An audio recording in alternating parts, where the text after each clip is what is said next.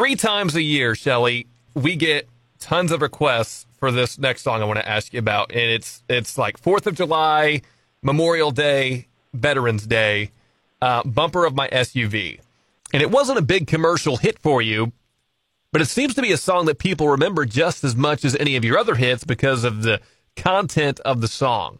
And I know you have a very interesting story about how you were inspired to write that one. Yeah, I mean it's a it's it's a story that I, I struggle to do it, the song live without telling the story, um, and and I'm glad you asked about it, and I and I I love that you guys get requests for it, and I I hear I mean it's again that's a song every day I get a note about every day, and that song was you know 15 year almost 15 years ago, so the story behind the song is that you know my brother is a Marine. Um, he retired a few years ago after 28 years in the, in the Marine Corps. But um, as he was being deployed over to um, Iraq and Afghanistan and Kuwait in uh, 2004, he sent me a, a bumper sticker, a Marine Corps bumper sticker, and I put it on my vehicle, and um, and it led to uh, after I got back from a trip uh, playing for the troops in Iraq, it led to a woman flipping me the bird on West End Avenue in Nashville and and apparent I thought well maybe I cut her off or I didn't know what had happened and we got to a red light and she rolled down her window and I rolled down mine and she was cussing me out and she pointed to the back of my car and said your war is wrong. And I just and then she sped off and I I was the I wanted to talk to her about the questions I had about the war and about my brother and that's why I have the sticker and I play for the troops and I come from a military family and but I didn't get to because she sped away. So I went home and I wrote this song. And this was in 2000, uh, 2003, I guess. It was late 2003. Uh, yes, because it was uh, June when I went over in 2003 to for the first time to Iraq. And so I wrote this song, never played it for anybody. 16 months went by. I was about to go back to Iraq and I found that song in my hard drive of my computer. So I burned a copy, put a CD in my backpack, went to Iraq, and right before one of our shows at Camp Arifjan in Kuwait, I handed the disc to my guitar player and said, "Hey, learn this really quickly. We might do it." So I ended up doing the show and the uh, doing the song in the show and telling the audience it's a brand new song. Nobody's ever heard it. You know, I'm never. I'm not going to record it, but just want to play it for y'all. And and after the show, there were hundreds of guys and gals lined up to say hi after they always do after a show and and uh, they were all like, I mean, so many of them said, "You got to record that song. You got to record it." And I, you know, it's like, no, I, d- I want it to be a, something special between us, and you know, I don't want to put a song out there and be misunderstood about, you know, a lot of people were coming out with military, pro-military songs at the time or patriotic songs, and I just didn't want anyone to misunderstand my relationship with the troops, and also money is made when you put out a song and you know, I just I didn't want that. I just wanted this special thing between the troops and, and me, and they, they seemed happy with that. So we did. We were in country for ten days and did the show every night, and it was the same reaction every night, and emotional, and you know, uh, I think I mean, I get choked up still thinking about it, and um, we were playing uh, our second to last show at a place called Fob Summerall, and it was. Um, the home of the Big Red One, which was my grandfather's, uh, you know, First Infantry Division. My grandfather's, uh, you know, what he was part of in the in, in the army and uh, during World War II. And so I felt like, well, this is cool to be here with these guys and such a such a tenuous situation. And these guys haven't had entertainment since they've been here. And so we do the show. I do the song. After the show, a guy comes through the autograph line, and on his fatigues it says Henry. Now Henry was my grandfather's last name. And I said to this kid, you know, Josh Henry, I said, yeah, we could be related. And kind of, you know, this is so cool. And he said, you got to record that song. My, you know, my mom would love it. And so we just kind of hit it off. My piano player was from Pennsylvania and talked to Josh Henry. Josh was from Pennsylvania. It was just the kind of the same night we always have with the military guys and gals.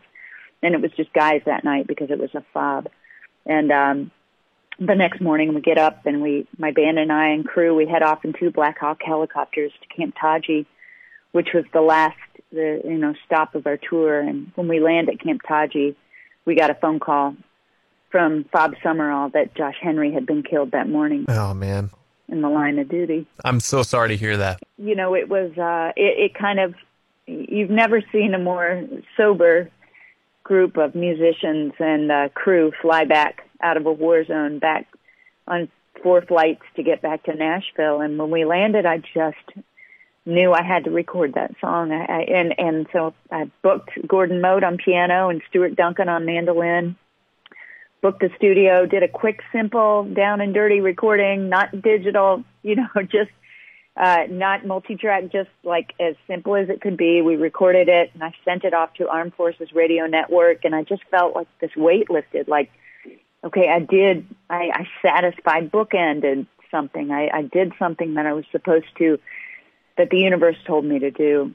And then a couple of weeks later, I get a call from Jeff Davis, program director out of Jacksonville, Florida. He said, Chely, can we go live on the air? And I said, why? I didn't have a record out at the time. I didn't even have a record deal at the time. I said, why? He said, this song is blowing up our lines, our, our, our request line. I said, what song are you talking about? And apparently a soldier in Iraq had heard the song on Armed Forces Radio Network, went to the location there in Iraq, got a copy, sent it home to his mother hmm. in Florida. She took that copy to Jeff Davis at the radio station and said, put this on the air he did, and the song blew up the request line. And then radio stations from all over were asking Jeff to send it to them. And then Walmart calls me, and they said, "We've got we've got people walking into Walmart trying to buy this CD. We got to have it." And then uh, that was my worst fear, right? Wow. That there was a commercial aspect to the song, and so I was able to quickly coordinate that every penny I made from it would go to a nonprofit organization called Stars for Stripes that took uh, entertainment over to the troops. It was the organization that had taken me on that tour that where we met Josh Henry. So that song became it began to climb the charts and it just got crazy and it became uh, it became a big record and it's still a big record and I think it uh, is an important record. Not not I'm not uh, trying to boast the song at all, uh, but, but what what I think that song just kind of caught fire with people is because it says, regardless of anyone's political affiliation or where you what you think about what happened in the Middle East, uh, I think it said what all of us want to say. As long as there are boots on the ground or boots in the air in dangerous places, most of us just want to say thank you. That's where I'm coming from as well. I knew there was a story behind it. I didn't know the extent of the story behind it. I mean, for all of those things to come together like that, that is that is amazing. And I also want to thank your brother for his 28 years of service, Josh Henry, of course, and his family, and anyone else who's served that might be listening right now. Making that sacrifice for our country is something we'll never be able to repay. Well, I'll pass, my brother actually just dialed in as I'm talking to you. Um, I will pass along uh, your gratitude and and you know I think that's in these military families. It's it's not when somebody serves in a family, it's the service of their entire family that is just so resonant with me. I've I've watched military families and and uh, you know they pick up and they go and they do you know deployments together and sometimes they don't get to go along uh, when their husband or wife has a new duty station. This is an incredible sacrifice that our men and women make and have always made and will continue to make, and the world is not getting any less dangerous. Um, so I'm glad that Bumper of My SUV is still being uh, heard and uh, lifted up. Um, it's it's certainly been an important record in my career. I suppose we'll go from one emotional topic to another because it was a couple of years after that that you would start working on your memoir. Like Me, Confessions of a Country Singer. I think you started it 2007. It comes out 2010.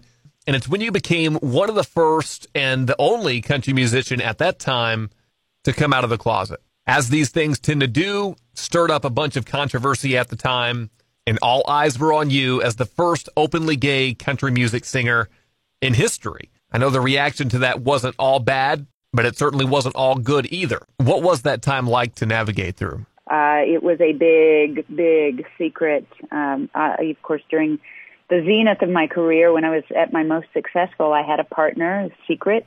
Uh, we, you know, we were together for 12 years. And of course, love does not grow in the closet, so we we didn't make it. But um, you know, it was a it was it was something that nearly took me down. Uh, not not being gay, but uh, hiding that I was gay, and mm-hmm. And um, so, you know, I guess there's a lot there's a lot to unpack here. There's a lot to unpack why I uh, made the decision to not just come out, but to come out well. I, you know, I wanted to. I started writing my book in 2007.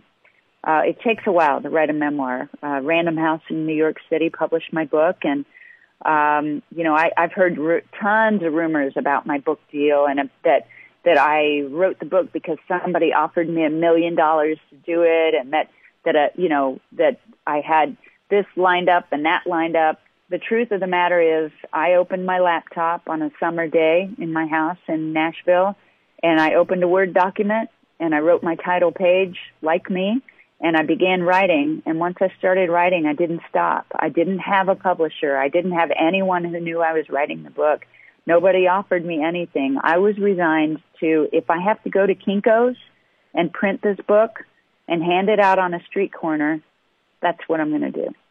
And you know, I'm a pretty lucky person um, as as kind of life goes. I you know, anyone who ever has a hit record in in music or the arts can tell you that takes a lot of luck and a lot of hard work. But I just set my sights on doing the right thing, which was not just saying, eh, you know, I'm gay, but telling the entire story of what it's like to hide the very essence of who you are. You know, I'm a person of faith. I'm from the Midwest. I'm patriotic. I'm a farm girl. I'm you know, but I also happen to be gay and have known that I was gay since I was nine.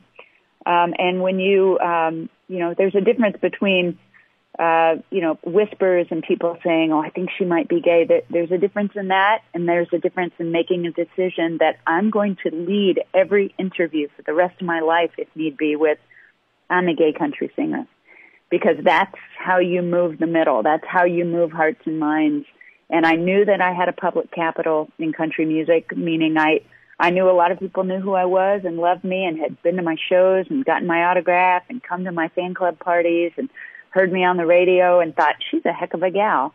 And I wanted to add to that mix of things they knew about me. I wanted to add I'm also a gay person. And uh, I thought that was really important to do. So um, the you know uh, the response was split. It wasn't anything that that I hadn't anticipated. I knew I was going to lose some fans, but I knew I might also change some minds too, and I, and I'm proud of proud of that part. What was the response among your fellow country singers, you know, within the industry? What was that like? Uh, I, you know, I was on the Oprah show a few weeks after I came out, and um, and Oprah asked me, you know, that's the thing about when you come out with a story like this and you do a bunch of press, they ask questions that you know you got to answer them and they ask questions like um, have your country music colleagues reached out to you? And at that time um, only one had.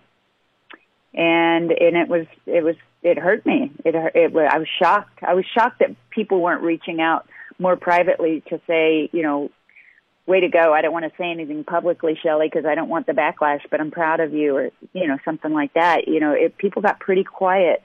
Um, and uh, by the way, I've had the same phone number that, uh, for 25, almost 25 years. Mm-hmm. So it's not that they didn't know how to reach me. I think a lot of people just didn't know what to say. Um, but after, after Oprah aired, um, you know, Faith Hill and I've been pretty, I would consider her a friend, um, for years and years and years. And, um, I received the most beautiful email from Faith, and she said, Chely, I was in my kitchen and I was watching Oprah, and she said, when Oprah asked you, have you heard from anybody? She said, I just grabbed my heart, and she said, I it. She said it broke my heart that I hadn't reached out to you yet. She said, you've been on my heart, and since since you you know came out with your story, she said, I've been meaning to call you and check in with you, and she said, I I now see how important that would have been, you know, had I done that. And she said, I, you know, she, and I, of course, I, of course, I forgive you, and of course, I love that you emailed me now, Faith, and it, her support has meant a lot. Um, she's very, she's a good friend, and I just, I think a lot of people maybe thought that, you know, they didn't know what to say or they meant to call and they didn't. But I'm going to tell you this: when somebody you know and love tells a truth about themselves that that might seem hard to tell even if you think they don't need it, reach out. reach out and tell them, hey, just want you to know I'm proud of you. I love you. What advice would you have for young people who might be in a similar situation that you were, Chely? The advice I would say is be gentle with yourself. Um, don't hold yourself to a timeline just because somebody on TV or on the radio came out and said that everyone should come out. I, I'm not saying everyone should run down, you know, their street wrapped in a rainbow flag because it's not always safe. I would say be gentle with yourself and when you feel safe and able, two very important things, safe and able. When you feel those things, um, you know, then tell your story to, you know, the easiest person you think you can tell it to and then build on that and also know that uh, sometimes people have a negative reaction and, you know, give them a minute too.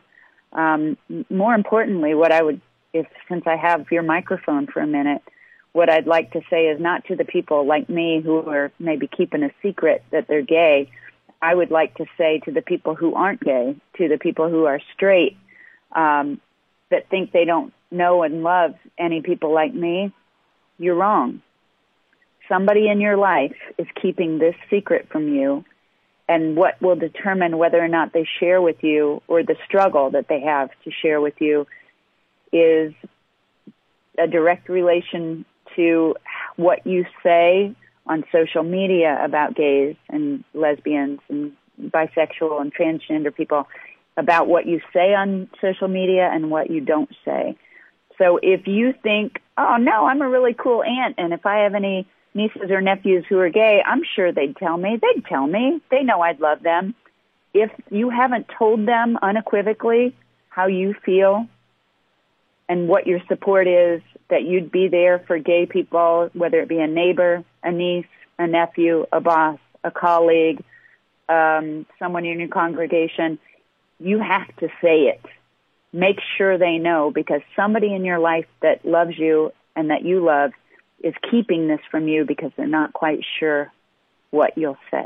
Very well said. Wouldn't expect any different from someone who speaks on this type of thing quite often. And yeah, I have two girls at home, and uh, I, I would hate to think that they thought they couldn't tell me something. So, so you got to preemptively let them know how you feel. I sure will. Chely, can't tell you enough how much I appreciate your time. Before we go, though, your album Lifted Off the Ground came out 10 years ago. It's hard to believe it's already been 10 years, but it has and you now have a vinyl version of it available for purchase to celebrate the 10 year anniversary. And people can pick that up today, right? It came out the same day I did. And the same day my book, like me, did. Um, so, Lifted Off the Ground, which was produced by the indomitable uh, Rodney Crowell, um, is now on vinyl. And you know, vinyl is back, baby. Yes, it is. And uh, so we have it uh, available on vinyl, and I think I'm going to do a holiday bundle with my holiday record. "Santa Will Find You" as well. Um, but if you want to order just a single piece of "Lifted Off the Ground," you can find me at Chely.com, which is C-H-E-L-Y.com. No need to even put my last name in there, just Chely.com, or find me on the socials, and I'll personalize it for you, and I'll send it to you, and uh, and it's uh, it's really fun to be to to hear that record on vinyl. You know, it just has a sweeter, kind of richer sound on vinyl. That's really really cool. We really got into it today, Chely. We we dove deep. So, is there anything that we I might have missed? Anything that you wanted to add before before we let you go? It, you know what, Glenn? I just have really enjoyed talking to you. You're really you're you're good at your job and uh, I hope we get to do it again. I love that you're featuring country music and and and the behind the scenes stories, and I'm really I'm just thrilled to have been a part of your show. Well, that means the world to me, Chely. And yeah, if you ever want to do it again, we will definitely do it again. Thank you so much. Thanks, Glenn. Take care. Have good holidays. They're coming up quicker than we know it. You do the same. Chely Wright, our guest tonight in the Honky Tonk Time Machine on K103.